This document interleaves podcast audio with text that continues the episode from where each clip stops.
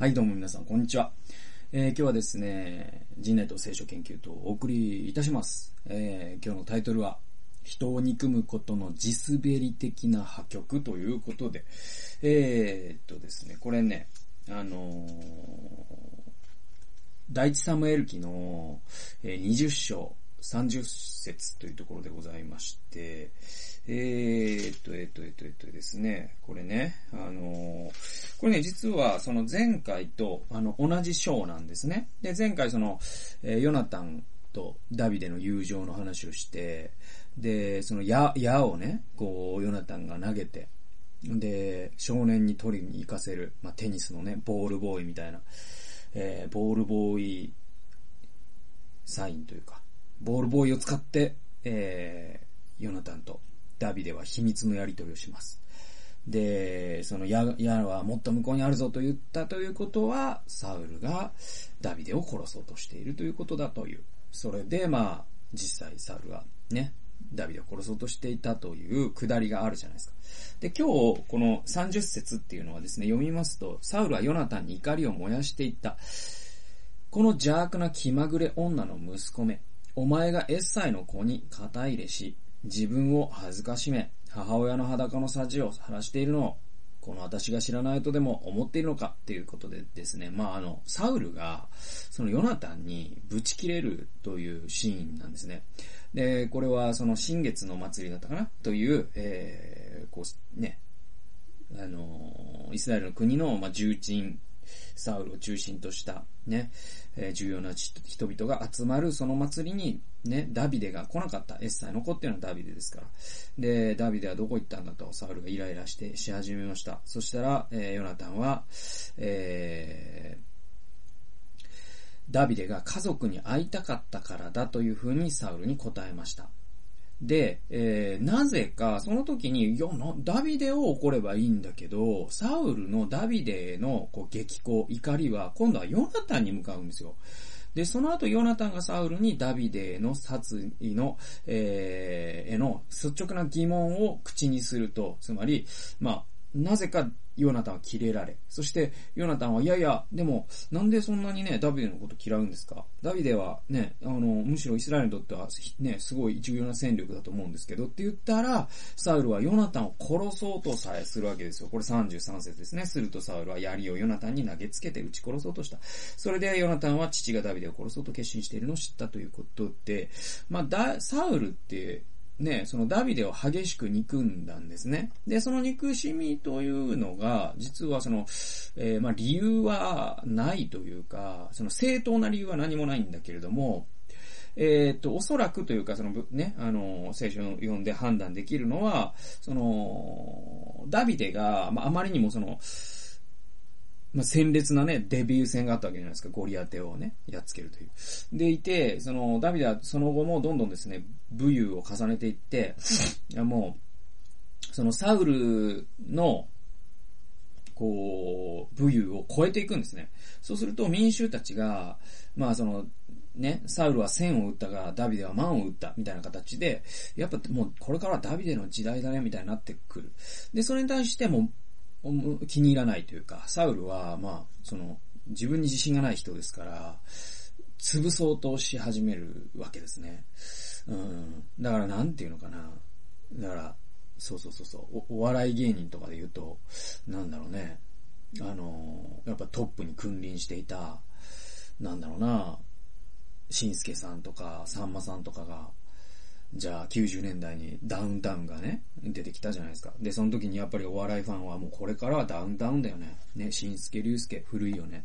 ね、なってきた時に、まあ、あの、さんまさんとかね、その心穏やかではなかったかもしれない。でも彼らはまあ大人だからダウンタウンを潰そうなんてしませんでしたけど、ね、人によってはもうダウンタウンぶっ潰すみたいになった人もいてもおかしくないじゃないですか。まあ、サウルってまあそういうような理由でダダビデを激しく憎んだんですね。でもそっからが重要で、そのサウルがダビデを憎んだ結果ですよ。その結果、サウルはヨナタンをも憎むことになってしまったんですよ。ね？で、あの、実はこのダビデも、ヨナタンも二人ともサウルにとって、そしてイスラエルにとってなくてはならない大切な人材だったわけですよね。なのに、その二人をも 憎むことになっちゃったんですよ、サウルは。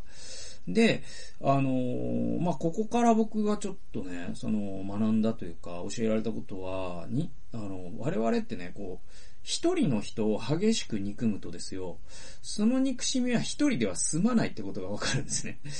で、その周囲の人間にも、その憎しみって向けられるようになるわけですよ。で、結果的に一人の人間を憎し、憎むということが、複数の人間を憎むということに必然的につながってしまうんですよね。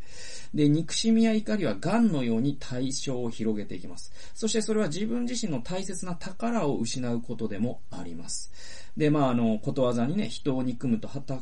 二つということわざがあるじゃないですか。それは、まあ、その憎んだ相手と自分の墓も用意しとけよみたいな話なんだけど、実は、あの、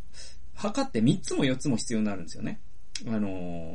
だから、その一人の人を憎んだだけじゃなくて、その後ろにいる、その人の親友とか、その人の家族とかまで憎まなきゃいけなくなったから、なってしまうから、あの、結局その一人の人を憎むということのダメージは、一人の人では済まなくなってくるんですね。で、あの、最初の憎しみを持ったことが、地滑り的に破局をもたらしてしまうわけですよ。このように憎しみっていうのはね。で、これは本当に大事なことで、まあ僕らの生活とかを考えてみても、なんだろうな、あのー、そうですね。まあこれはそのクリスチャンだろうがそうじゃなかろうがですね、やっぱある話だと思うんですよ。そのなんか、あの人を許せない、あの人に組む、あの人はちょっと、まあクリスチャンの場合許せないとは言わないけど、なんかどうかと思うんですよね、みたいな。あの人のために祈ってるんですよねっていう憎み方。もう気持ち悪い憎み方ですけどね。あの人が、ね、立ち返ってくれるように祈ってるんですよ。っていう。まあ翻訳するともう腹立ってるんですよでいいと思うんですけどね。翻訳した後の、ね、正直な気持ちを聞かせてくれよと僕はいつも思うんだけど、なんかそういう霊的に、かな、霊的な輪島塗りみたいなさ、そのなんか、上塗りをしてからね、あの、出品するっていうのはあるんだけど。でまあどちらにしても、その本心で憎んでるんだったらもう憎んでるんだから。で、憎んでるということに対して、その結構、なんかその、まあ僕はあんまりその、なんていうのかな。自分自身、政治的な人間ではないので、なん、なんていうかな、その、その一人と付き合うという感覚はね、失いたくないなと思ってるんです。ね。だけど、こう、政治的な人間っている。政治的な人間ってまあだからそういう、うなんて言うんでしょうかね。そういうね、そのウェットなタイプの方というのは、えっ、と、だから一人の人が許せないとなると、その自分のね、友達が、例えばじゃあ僕が A さんをすごくもう許せないと思ってるとしましょうよ。もうこれ、これクリスチャンとしましょう、仮にね。だとすると、その自分の友達が A さんと親しいことに対しても腹が立ってくるみたいなこと。で、僕はこれは絶対しちゃダメだと自分に自制してるから、A さんは A さんだし、自分の友達は友達だから、その人が A さんと親しくしようが、それはその人の自由なんだからって思うんだけど、結構、いや、A さんと親しくするのってなんかどうかと思うんですよね、みたいなことを言い始めると、もう敵が一人増えてるんですよね、その時点でね。で、これちょっとやばいなと思うんですよ。それで、要はその自分の人間関係のポテンシャルをどんどん少なくしていることなので、で、で、じゃあ僕もその政治的には振る舞わないように自制してると言ってるけど、でも本当に誰かを憎んだ時に、もしかしたらその人人と親しい一派みたいなものを丸ごと腹立ってくるみたいなことは、もしかしたらっていうか普通にあると思うし、うん。なので、なんかやっぱり人を憎むということ自体が、やっぱその地滑り的に損失を広げるという、えー、結構危険なことなんだぞということは我々ね、あの、知っとかなきゃいけないのかなと思うんですよね。で、じゃあどういうふうに我々対処するかというと、あの、創世記のですね、4章かな？に、あの、カインのね、殺人の話が出てくるじゃないですか。カインがアベルをね、殺人した時に、えー、神がですね、7節、4章7節で、えー、も、えー、こう言うんですよ。6か。主はカインに言われた。なぜあなたは怒っているのか？なぜ顔を伏せているのかと。で、その、その前ですよ。5節。しかしカインとその捧げ物には神が目を止められなかったんですね。それでカインは激しく怒り顔を伏せたと。で、なぜ怒っているのか。もしあなたが良いことしているなら受け入れられる。しかし、もし良いことをしていないのであれば、戸口にで罪が待ち伏せている。罪はあなたを恋したうが、あなたはそれを収めなければならないってあるんですよ。で、ここで罪を収めなければいけないって言われてるんだけども、でも、その、この、収めなければいけないっていうのは、その前の神への怒り、ね、っていうものにもかかってるわけですよね。で言えば、カインって、つまり神様から最初に言われたのは、怒りの問題を処理せよと言われたんですよ。でも彼は処理できなかったから、えー、アベルを殺してしまうところまで行くんですね。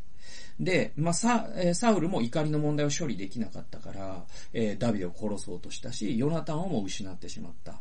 そしてなんだったらその、その、なんか、なんていうの、その、流れ、流れ玉みたいな感じで、その、ヨナタンの母親までディスってしまうっていうですね。まあ、その、どんどん敵増やしていくタイプなんだけれども、でも、サウルも、やっぱりこの時に、カインに神が言われたように、その怒りの問題を処理するべきだったんですよね。じゃあ、怒りの問題を処理するっていうのはどういうことかっていうと、自分と向き合うべきなんですよ。ね。で、それは、えー、サウルがもし自分の問題と向き合うとしたら、ダビデへの嫉妬と向き,、えー、向き合わないといけないんですね。私は自分はダビデに嫉妬してるなってことをまず直視しないといけないし、で、その嫉妬の根源にあるのはやっぱりサウル自身の、まあ、人生を貫く不安定さとか自信のなさとか自己肯定感の低さなんですよね。で、まあ僕自身もですね、じゃあ誰かを憎んだり恨んだり怒ったり嫌ったりすることがないかと言ったら、いや、ありますよ、それは。あの、人間なのでというか、な、なんだろうな、そんなことはありませんみたいな人ってちょっと逆に気色悪いなと思うんで、あの、うん、ありますよ、普通に。なんか、うん。で、なんだろうな、まあ、その普通に嫌なことをされたら腹立ちますし、うん、なんか、ね、筋を通さないようなことをされたりとかは本当に嫌だなって思うし、えー、なんだろうな。あとまあ僕のやっぱ仕事上というか、そのクリスチャンとしての信念みたいなものがあるときに、ちょっとこれどうなんこれみたいなことを主張している人とかはやっぱどうかなと思うし、で、でもその時に、この憎しみというアクセルを踏み続けると、結果的にまあサウルのように、その多くの財産を失ってしまいますので、えー、その憎しみということの根っこに、まずその自分自身の根っこに遡ってんですね。ですね。その、その自分と向き合う過程を行ったってはいけないと思うんですよ。これ憎しんじゃいけないっていうことじゃないと思うんですよ。憎むということには、あの、怒りって常に二次感情だと言われてるんですね、心理学的には。だから怒りっていうものの、えー、その奥には何があるかというと、大体寂しさとかですね、不安とかそういうものがあるんですよ。で、そういうものに向き合わないと怒りの問題って処理できないんで、ね。えー、でも、それができないとなると、憎む相手っていうのは最終的には一人では済まなくなってしまうし、その損失って本当に計り知れないことになってしまいますので、本当に人を憎しむ、憎むことの地滑り的な損失、そして破局について我々は自覚的でなければいけないと思いますし、えー、またそれを処理するということを、やっぱりこう、自分の中に、うん、持っておく。まあ、アンガーマネジメントとかは一つのね、あれだと思うけれども、あのー、そういったことができるようになるというのが、サウルのように、その怒りによって自分の人生、破滅させてしまう、国をも破滅させてしまうということにならないために非常に重要かなと思います。そんなわけで今日は人を憎むことの地滑り的な破局ということでお送りいたしました。最後まで聞いてくださってありがとうございました。それではまた次回の動画及び音源でお会いしましょう。さよなら。